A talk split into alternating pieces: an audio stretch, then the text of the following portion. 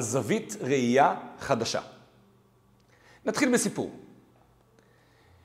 ישנו מחנך בירושלים, לאורך ימים ושנים טובות, בשם הרב נפתלי רוט.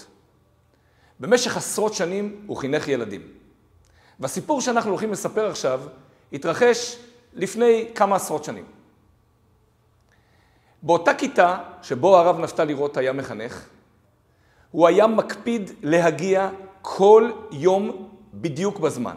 לא רק בדיוק בזמן, אלא הרבה לפני הזמן כדי להכין את עצמו, להכין את הכיתה ולהתחיל את השיעור מוכן ובזמן. אבל יום אחד, כדרכם של דברים, הוא לא יכל להגיע בזמן. עשה שמיניות באוויר, מאמץ גדול כדי להגיע, אבל בפועל איחר בכמה דקות.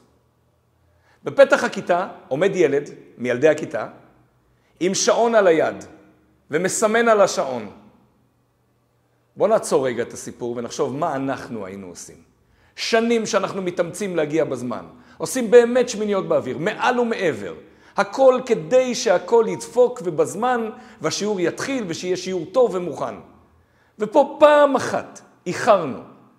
וזה מה שיש לילד להגיד, לסמן על השעון? אבל הרב נפתלי רוט, עם החושים המחודדים של המחנך שלו, הוא אמר לילד, כן חמוד, אתה רוצה להראות לי שיש לך שעון חדש? והילד חייך חיוך רחב ואמר, כן המורה, איך ידעת? אתמול היה לי יום הולדת וקיבלתי שעון חדש. זווית הסתכלות אחרת. כמה אנחנו בחיים שלנו דנים אנשים לפי זווית מאוד מסוימת שהתרגלנו אליה. וכמה בסיפור הזה אפשר לראות שלכל דבר יש שני זוויות, שלוש זוויות, ואולי הרבה זוויות. כמה אנחנו צריכים להסתכל לכל מקרה לגופו, ולפעמים אפילו לשנות זווית ראייה. הדוגמה הכי טובה זה הסיפור של חצי כוס. להסתכל עליה מזווית אחת זה להגדיר אותה חצי כוס ריקה, להסתכל עליה מזווית שנייה זה חצי כוס מלאה. זה אותו ציור בדיוק, אותו מקרה בדיוק, שמתחלף לפי איך שאנחנו מחליטים. כל זה הקדמה לפרשת השבוע. בפרשת השבוע, פרשת כי תישא, מופיע החטא הראשון והחמור ביותר של עם ישראל, חטא העגל. נתאר לעצמנו, מתן תורה, קולות וברקים. עם ישראל שומע מהקדוש ברוך הוא, אנוכי השם אלוקיך אשר הוצאתיך מארץ מצרים. לא יהיה לך אלוקים אחרים על פניי. ומשה רבינו עולה למרום לארבעים יום כדי לקבל את התורה ולהוריד את לוחות הברית. תוך כדי מתן תורה, כשמשה רבינו נמצא למעלה בשמיים וכל כך מתכונן להוריד את התורה, עם ישראל חוטא בעגל הזהב. אלה אלוהיך ישראל אשר העלוך מארץ מצרים. להצביע על עגל זהב שעכשיו נעשה, ולהגיד זה האלוקים שהוציא אותך מארץ מצרים, זה חטא חמור, זה חטא של כפירה, זה חטא שמלווה אותנו בעצם עד היום הזה. וחז"ל הגדירו את זה כל כך יפה. עלובה קלה שמזנה תחת חופתה. מתן תורה נקרא החופה של עם ישראל. צאנה ורנה בנות ציון במלך שלמה, בעטרה שיתרה לו עמו, ביום חתונתו וביום שמחת ליבו. יום חתונתו של הקדוש ברוך הוא, יום החתונה עם עם ישראל, זה מתן תורה.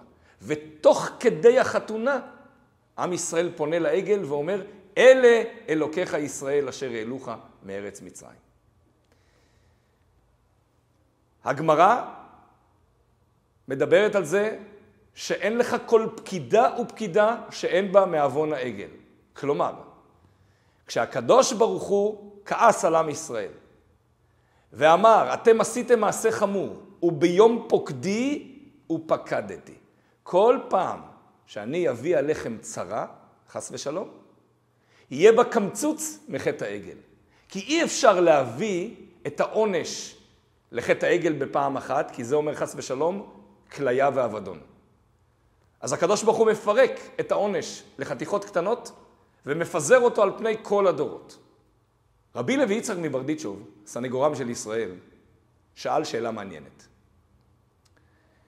איך אפשר להבין את המשמעות הזאת שעד היום למעשה אנחנו משלמים על חטא העגל, על אירוע שהתרחש לפני 3,300 שנה.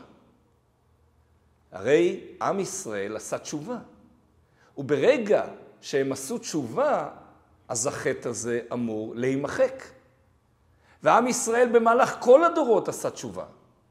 אז למה עד היום הקדוש ברוך הוא בעצם מזכיר לנו את חטא העגל? וביום פוקדי ופקדתי. אני אזכור. המילה פקידה משמשת כזכירה. אני אזכור את חטא העגל ואני אפרוט אותו לחתיכות קטנות כדי לא לפרוע את זה בפעם אחת, אלא בפעמים רבות. אבל אני לא שכחתי את חטא העגל. אני פורע את החוב של חטא העגל לאט לאט. אבל היה תשובה. ואם עשינו תשובה, אז הדבר אמור להימחק. ורבי לוי יצחק מברדיצ'וב מסביר את זה באמצעות משל מאוד מעניין. משל לאבא, שהיו לו שני בנים. האחד צייתן, מה שאבא אומר הוא עושה, כל דבר מדויק, בזמן, הכל טוב ויפה. השני, זה לא הולך. אבא אומר, הוא לא מצליח. הוא פעם עושה, פעם נכשל. כשאבא אומר לא, אז לפעמים יוצא לו כן לעשות. כשאבא אומר כן לעשות, לפעמים הוא מתחמק, לפעמים זה לא יוצא. זה לא עובד. זה עובד קשה. אומר רב לוי יצחק מברדיצ'וב, כשהילד המתמיד והעושה והצייתן מקיים את הציווי של האבא, לאבא יש נחת, אבל נחת בתוך איזושהי קופסה, בתוך איזשהו ריבוע. כי אבא כבר התרגל שהילד הזה עושה בדיוק מה שאבא אומר. אבל, ופה מגיע האבל הגדול, כשהילד הלא צייתן החליט יום אחד לקום בבוקר ולעשות בדיוק מה שאבא אמר, למרות כל הקושי וכל הדילמה וכל הניסיונות מסביב, הוא הצליח, הוא התמיד ועשה בדיוק את מה שאבא אמר. כמה נחת יש לאבא.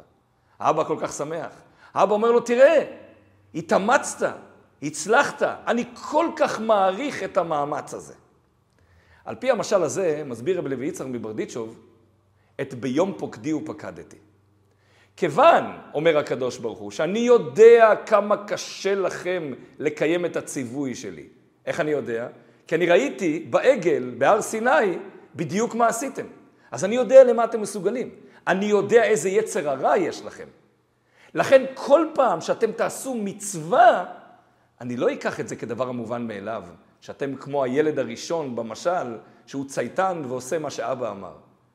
אני אגיד, וואו, הילד הזה, הילד הזה עם הקושי, עם הדילמה, עם הניסיונות מסביב, הוא הצליח לבצע את מה שאני אמרתי?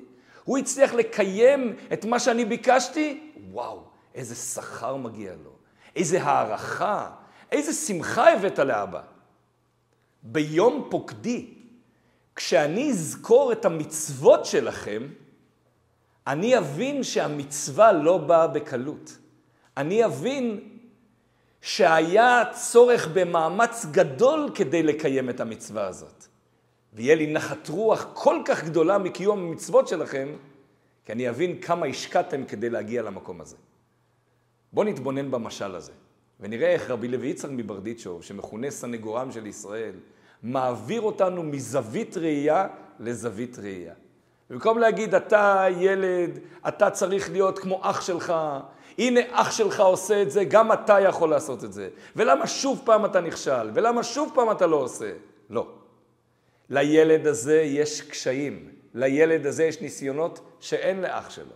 ולא רק לא להשוות אותו בהצלחות לאח שלו, אלא גם בכישלונות הוא נכשל כי יותר קשה לו. הוא נכשל כי יש לו זווית אחרת של הסתכלות. אנחנו הורים, אנחנו יכולים להסתכל על זה בצורה אחרת. אנחנו יכולים אפילו להכריח את עצמנו, ליצור זווית אחרת של הסתכלות על הילד הזה ולמצוא הערכה. חצי כוס מלאה וחצי כוס ריקה זה אותו ציור בדיוק. זה שאלה של הגדרה. ילד נכשל או ילד מצליח זה שאלה של הגדרה. אפשר לרומם כל עשייה שלו, ולו העשייה הכי קטנה ולהגיד, תראה איך הצלחת, תראה איזה יופי. ומיחס של הורים לילדים, אנחנו יכולים לעבור מיחס של מחנכים למחונכים, יחס של בני זוג אחד לשני, יחס לחברה, להסתכל בזווית אחרת, זה אולי לפעמים קשה, אבל בסופו של דבר, זאת האמת. כי האמת לא בהכרח נמצאת בזווית ההסתכלות האוטומטית שלנו. וגם בעניין הזה, רבי לוי יצר מברדיצ'וב, היה איתו סיפור מאוד מעניין. אז, באותה תקופה, בסוף התפילה, אנשים במקום לקחת מונית, היו לוקחים עגלה, סוס ועגלה, ונוסעים הביתה. ומחוץ לבית כנסת תמיד עמדו עגלונים, מוכנים עם הסוס והעגלה, כדי לקחת את האנשים לביתם. יום אחד, מפנים את תשומת ליבו של רבי לוי מברדיצ'וב בתוך הבית כנסת, אומרים, תסתכל בחלון. בחלון רואים את אחד העגלונים שיצא באמצע התפילה על מנת לשמן ולגרז את הגלגלים של העגלה, כדי להיות מוכן, ראשון, לקחת את האנשים לביתם. אומרים לרבי לוי יצחק מברדיצ'וב, רבינו, תראה, באמצע התפילה יוצא יהודי עם הטלית והתפילין ומשמן את הגלגלים של העגלה. אה. רבי לוי יצחק מסתכל על אותו ציור ואומר, תראו מה זה. באמצע שהיהודי משמן את הגלגלים של העגלה, הוא מתפלל לקדוש ברוך הוא. מה זה נכון, מה זה לא נכון? אין כאן נכון ולא נכון. יש כאן צורת הסתכלות. אז אצל רבי לוי יצחק מברדיצ'וב זה היה מובנה באישיות, ולכן הוא מכונה בשם סנגורם של ישראל. אבל אנחנו, אפילו אם זה לא מובנה באישיות, צריכים להתאמץ על הדבר הזה, ולהסתכל מזווית אחרת. ביום פוקדי ופקדתי זה לא בהכרח מדבר על זכירת העבירה. זה לפעמים הפוך, מדבר על העובדה שאני מכיר בזה שקשה לך. אני פונה לילד, אני פונה לחבר, אני פונה לכל מי שבא במגע איתי ומתבונן לעומק הנפש שלו, לדעת כמה זה קשה, כמה זה דורש מאמץ, ולהעריך את המאמץ הזה. ישנה אמרה חסידית מאוד יפה, שכדי ליישם אותה צריך סבלנות. האמרה אומרת, את הביקורת תפנה לעצמך. בנוגע לזולת, תמצא סנגוריה. אנחנו באוטומט שלנו תמיד מסתכלים על הזולת באופן אה, חוקר ודורש וביקורתי. ועל עצמנו יש לנו אלף תירוצים למה אנחנו מתנהגים לא כמו שצריך. האמת צריכה להיות בדיוק הפוך.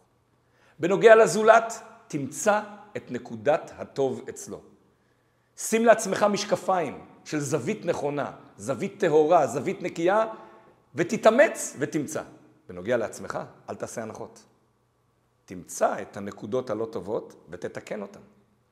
בנוגע לזולת אתה לא יכול לתקן אותו, אבל אתה יכול כן להסתכל עליו בעיניים טובות. וכשאתה מסתכל בעיניים טובות על הזולת, אתה יוצר אצלו פוקוס על הטוב, ואז הטוב מתגבר, עולה ומשפיע על החיים. ואם חס ושלום הפוך, ואנחנו מציינים את השלילה, אנחנו יוצרים התגברות של השלילה אצל השני, והיא משפיעה על החיים. עשו פעם ניסיון בבית ספר. נכנסו לכיתה ואמרו, לא לצחוק. ברגע שאמרו לא לצחוק, כולם התחילו לצחוק. כשאתה בא לילד ואומר, למה אתה משקר? אתה יוצר פוקוס לא על הלא, אלא על השקר. ואז הוא שומע שהוא שקרן. וכשהוא שומע שהוא שקרן, אז מוטבע לו בנפש העובדה שהוא שקרן. אז אם אני שקרן, אז אני גם יכול לשקר. במקום זה, תמצא נקודה של אמת אצל הילד ותגיד, וואו, איך אהבתי את זה שהיום אמרת אמת. ואז הילד נתפס בעיני עצמו כדובר אמת. ונשים לב לעוד דבר, וזו נקודה מאוד חשובה. כשאנחנו נטריח את עצמנו ונתאמץ להסתכל על הזולת באור חיובי, גם הקדוש ברוך הוא יסתכל עלינו באור חיובי. וכמובן, שכל העולם יתמלא בחיוב ורצון טוב והסתכלות טובה, אז יקוים גם הייעוד מלא הארץ דעה את השם כמים לים מכסים. בעזרת השם נזכה לגאולה השלמה במהרה בימינו, אמן.